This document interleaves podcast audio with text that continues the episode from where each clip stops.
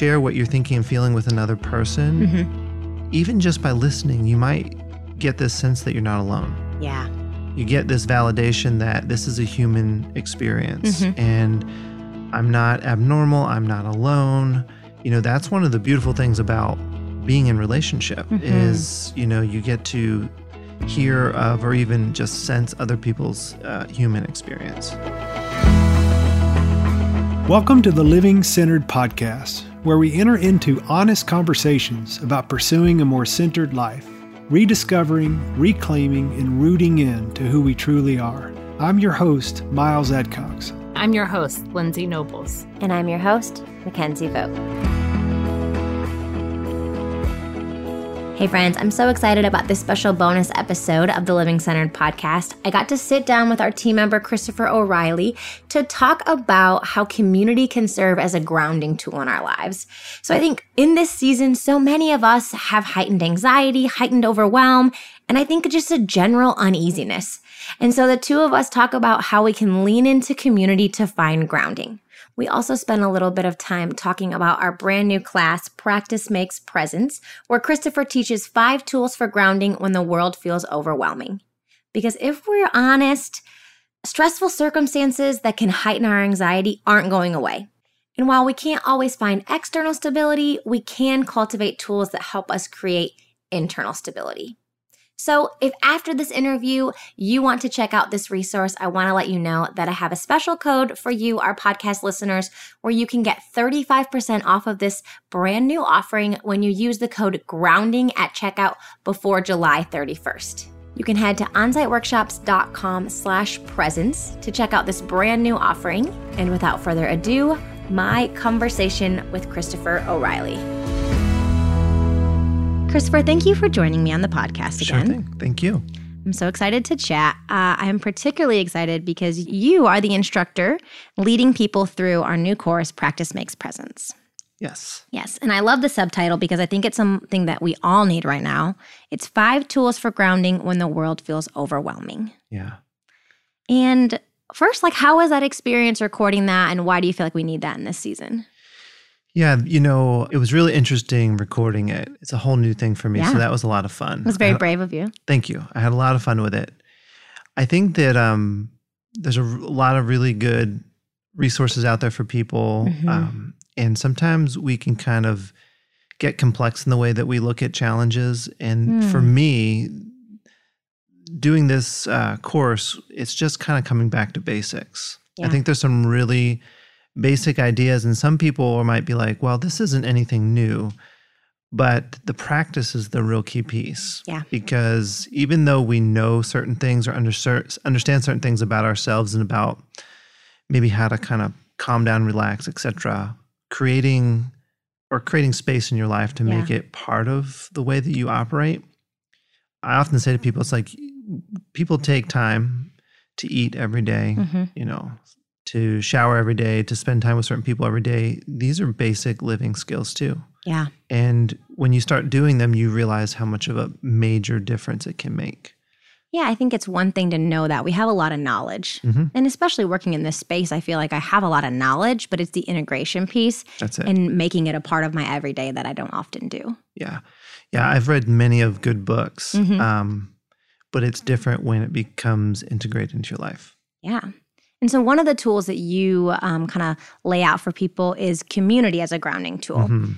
And I thought that was kind of interesting. And I thought maybe we could explore that a little bit more. What does it look like to lean into community? And why is that a tool that we should all have in our toolbox in times of stress? Yeah. I think we as humans are just relational in nature. Yeah. We are very much impacted by the people around us. Mm-hmm. And when we're struggling, it's not uncommon to sort of keep that to ourselves. Maybe it's we don't want to bother Yeah. the people around us. Maybe for some, you know, depending on the relationship, you don't want the feedback. Yeah, Right? totally. So- There's some people that I I often say have not earned the right to provide feedback into my life. There you go. Yeah. But that there there might be some key intuition in that. You might Yeah. want to trust that on some Mhm. levels.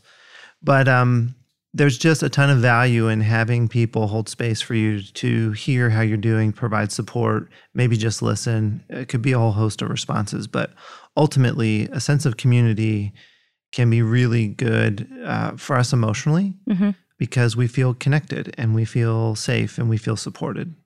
Yeah, and I something that I have learned from my own experience is it's both this like holding space and and being in community is so enriching, but also it's giving myself agency and almost empowering me to ask for what I need with Yeah. safe people. Yeah. And that can be a really grounding tool too to realize like, oh, I have some agency over this situation, or I can say to my friend, hey, I need, I'm really struggling. Would you be willing to do X, Y, and Z? This is what listening looks like to me. Like it is a um, an interesting dichotomy, I think. Yeah, certainly. Yeah, just having your needs be known by those Mhm. around you, hopefully by folks that you trust. Yeah. Uh, in itself is is a huge deal. And how do we ask for that? What are some of the things that we could even ask for if someone's really unfamiliar in this space? Like, what could I ask for from a safe person?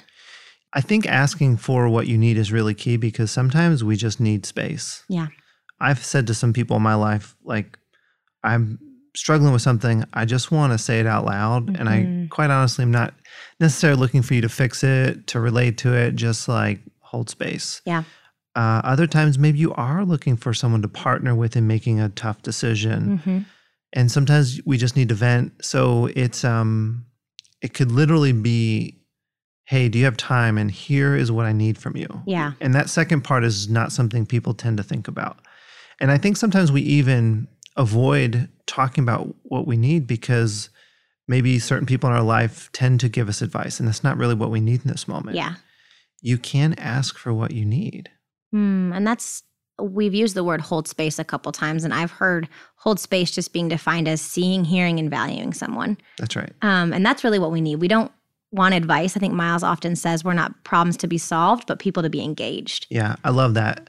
You know, even as a therapist myself, it's interesting what happens when you hold space for somebody. Yeah. We as therapists, just in general, we don't give advice. hmm Uh, I think that can actually be quite dangerous, but more holding space and helping people come to their own conclusions. And that's just by sometimes when they say it out loud, hmm they gain clarity on the situation more so than when it's just in their head. Yeah. And I think we often say here, like, you have everything inside of you already. You just need someone to help you guide through that. And so I think a safe community, safe friends, a therapist, someone who's willing to hold that space for you, I think is so essential. You talked about moving something from just your head out loud. What happens to unexpressed or unfelt emotions in that way? Yeah, unexpressed or unfelt emotions, nothing really happens to them. Yeah. They, they seem to stay stuck Mm, that's good. in some respects. So it's sort of like, you know, if I'm frustrated with someone in my life and I don't tell them, nor do I tell somebody else, I'm probably going to stay frustrated Yeah. because there's just no movement. It's almost st- stagnant in some respects. Yeah. Yeah. Yeah, I think that's really good. Just kind of moving through that and getting having safe spaces to express that and to let Mhm. someone in. So not only, you know, do you sometimes gain clarity, but there's when you share what you're thinking and feeling with another person, hmm even just by listening, you might get this sense that you're not alone. Yeah. You get this validation that this is a human experience Mhm. and I'm not abnormal, I'm not alone. You know, that's one of the beautiful things about being in relationship Mhm. is, you know, you get to hear of or even just sense other people's uh, human experience. Yeah, I think that's something that I've learned over the last couple of years. I feel like we've all kind of collectively been in a really hard season, and the world's really hard and kind of dark right now. Mhm. And some of the most beautiful moments of connection have happened when I have said, Am I the only one that feels this way? Mhm. Uh, here's what I'm feeling, and having someone reflect back to me, No, I really feel that way too. This is what's going on inside of me. I think there's connection, but there's also a little bit of I'm not holding this big scary thing alone anymore. That's right. And that can take away some of the anxiety that has ruled so much of the last two years for me, too. Yeah.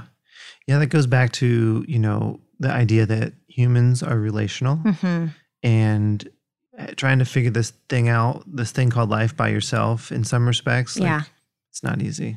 No, we were made to be in community. And I think so often, especially on topics of like anxiety or stress or struggle, we feel like, oh, this is something I need to keep to myself. Mhm. And so even thinking about community as a tool in your tool belt to me feels obvious, but also revolutionary. Yeah. Yeah. One thing that's really interesting is if, let's say you're growing up in an unhealthy family hmm sometimes we learn as children or young adults that to ask for help or to say what you're thinking, feeling actually has negative Mm, results. Yeah.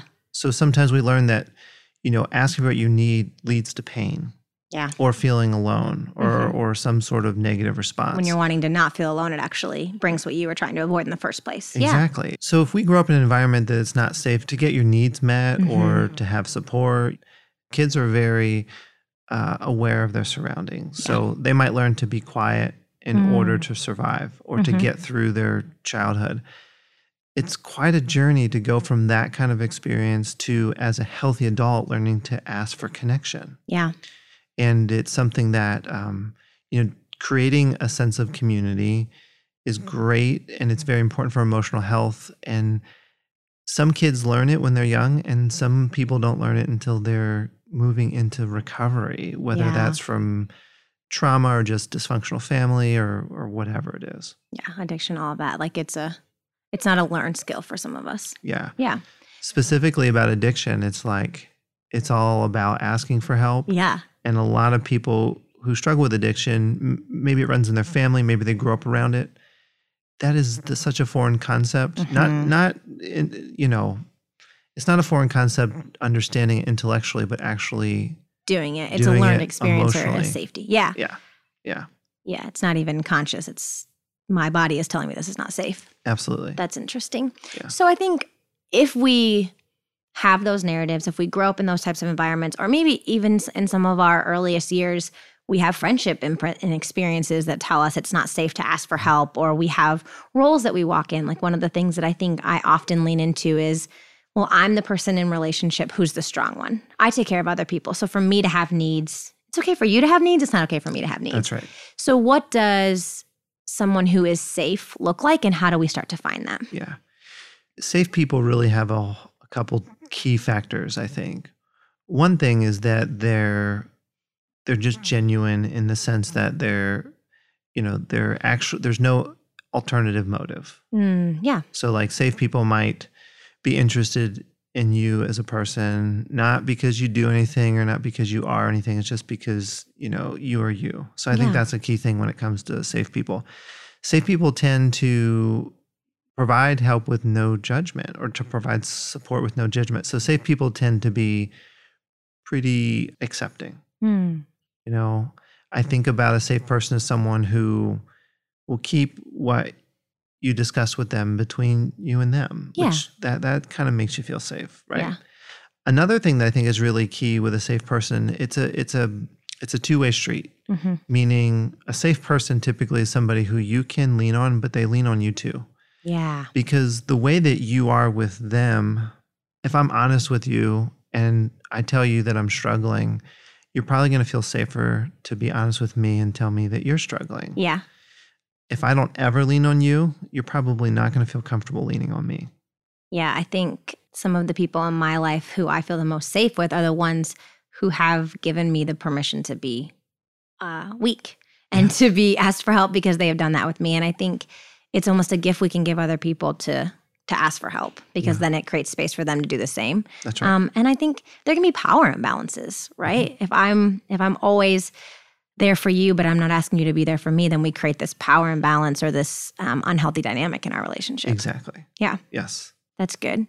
I also would love to kind of, um, as we're rounding out, talk about um, something that has been revolutionary for me has been making the realization that not every friend is going to be what I would call an oak tree friend. Mhm. And also the realization that there are some people that are really great and for some elements of my life, and it's okay to have a diverse community. That one person doesn't have to be my everything. Mhm. How do we start to build out a network of supportive people? Um, you know, the person who I know will be the person to celebrate with me, or the person I know who has walked through the same anxiety journey with me. So maybe that's the person I connect with here. Like, is there value in that, and what does that look like? There's a ton of value in having a diverse network, so Yeah. to speak. There might be people in your life, like you said, that just you have fun with. Mm-hmm. There's someone that you hang out on the weekends and laugh and do things like that. I know for a lot of people, they're safe person when it comes to talking about what they're thinking and feeling emotionally. Sometimes starts out as a professional, Mm, especially if yeah. that's not something you've grown up learning how to do. Yeah. But then over time, you know, relationships evolve. Mhm. Um, it might start out as just, you know, a casual friendship, but then as time goes on, you have things in common. You lean on each other. It feels safe. When it comes to finding safe people and creating a broad network, I think it's important to pay attention to your intuition too. Yeah.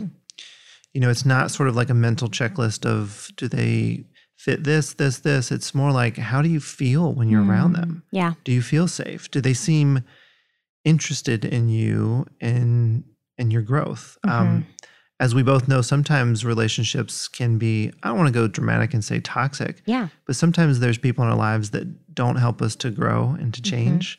They maybe want to commiserate or Yeah. They want you to partake in activities and things that just aren't that healthy for you. Yeah. And even conversation that's not that healthy for you. It doesn't have to be like drinking or using drugs. So, um, relationships, you're either growing closer to people or feeling more distance from them constantly. Hmm. It's it's an it's an ever evolving sort of thing, and you know just pay attention to it. You know, Yeah. someone that you're close to today, you might drift from as you start to take care of yourself differently, spend your Mhm. time differently, and that's okay. Yeah. And I know maybe it's a different conversation, but it No. a big part of it is like the relationship you have with yourself. Yeah. And being aware of what you need and finding people that can help you get there. That's really good. I think it, um, there's so many of us, I think, that we feel locked in on our relationships. And I think there's a lot of loyalty, and that's really beautiful. But I love the permission that you just gave to say, if you're getting healthier and you're feeling that tension in a relationship, like it's okay. That's There's right. permission to drift from someone. There's permission to lean into other relationships and and to let relationships ebb and flow. I think we Yeah. we have trouble with that. So You know, uh, the whole idea of loyalty is an interesting one too. Yeah. I don't think loyalty is bad at all, no, but it's something that, you know, don't be loyal to a fault. Don't feel obligated to maybe, you know, stunt your growth or not take care of yourself in ways just so that the other person feels okay. Mhm. I think that that can be a really tricky thing. Yeah.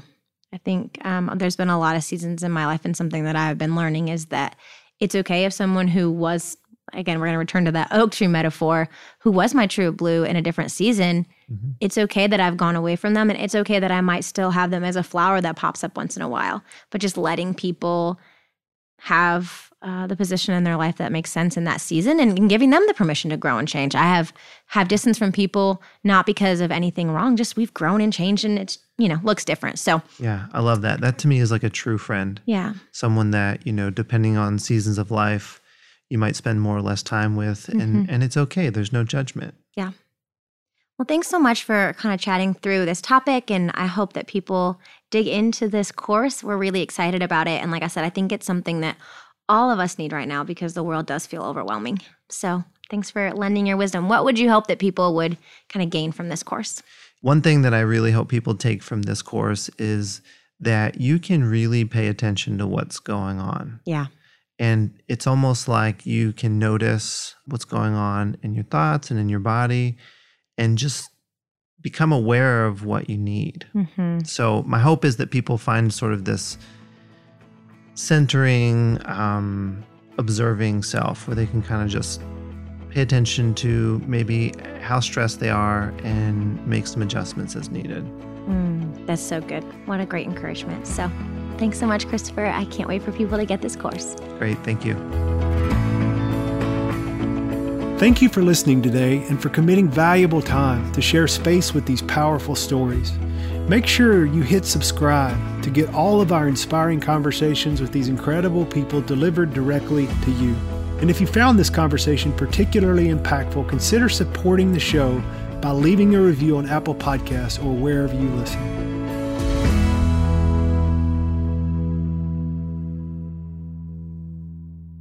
When our emotional health is suffering, many of us begin to feel alone and overwhelmed. If you're in that place right now, we deeply encourage you to ask for help. If OnSite can support you in connecting the dots with one of our programs or other offerings, our admissions team would love to connect with you. Simply call 1 800 341 7432 or visit onsiteworkshops.com.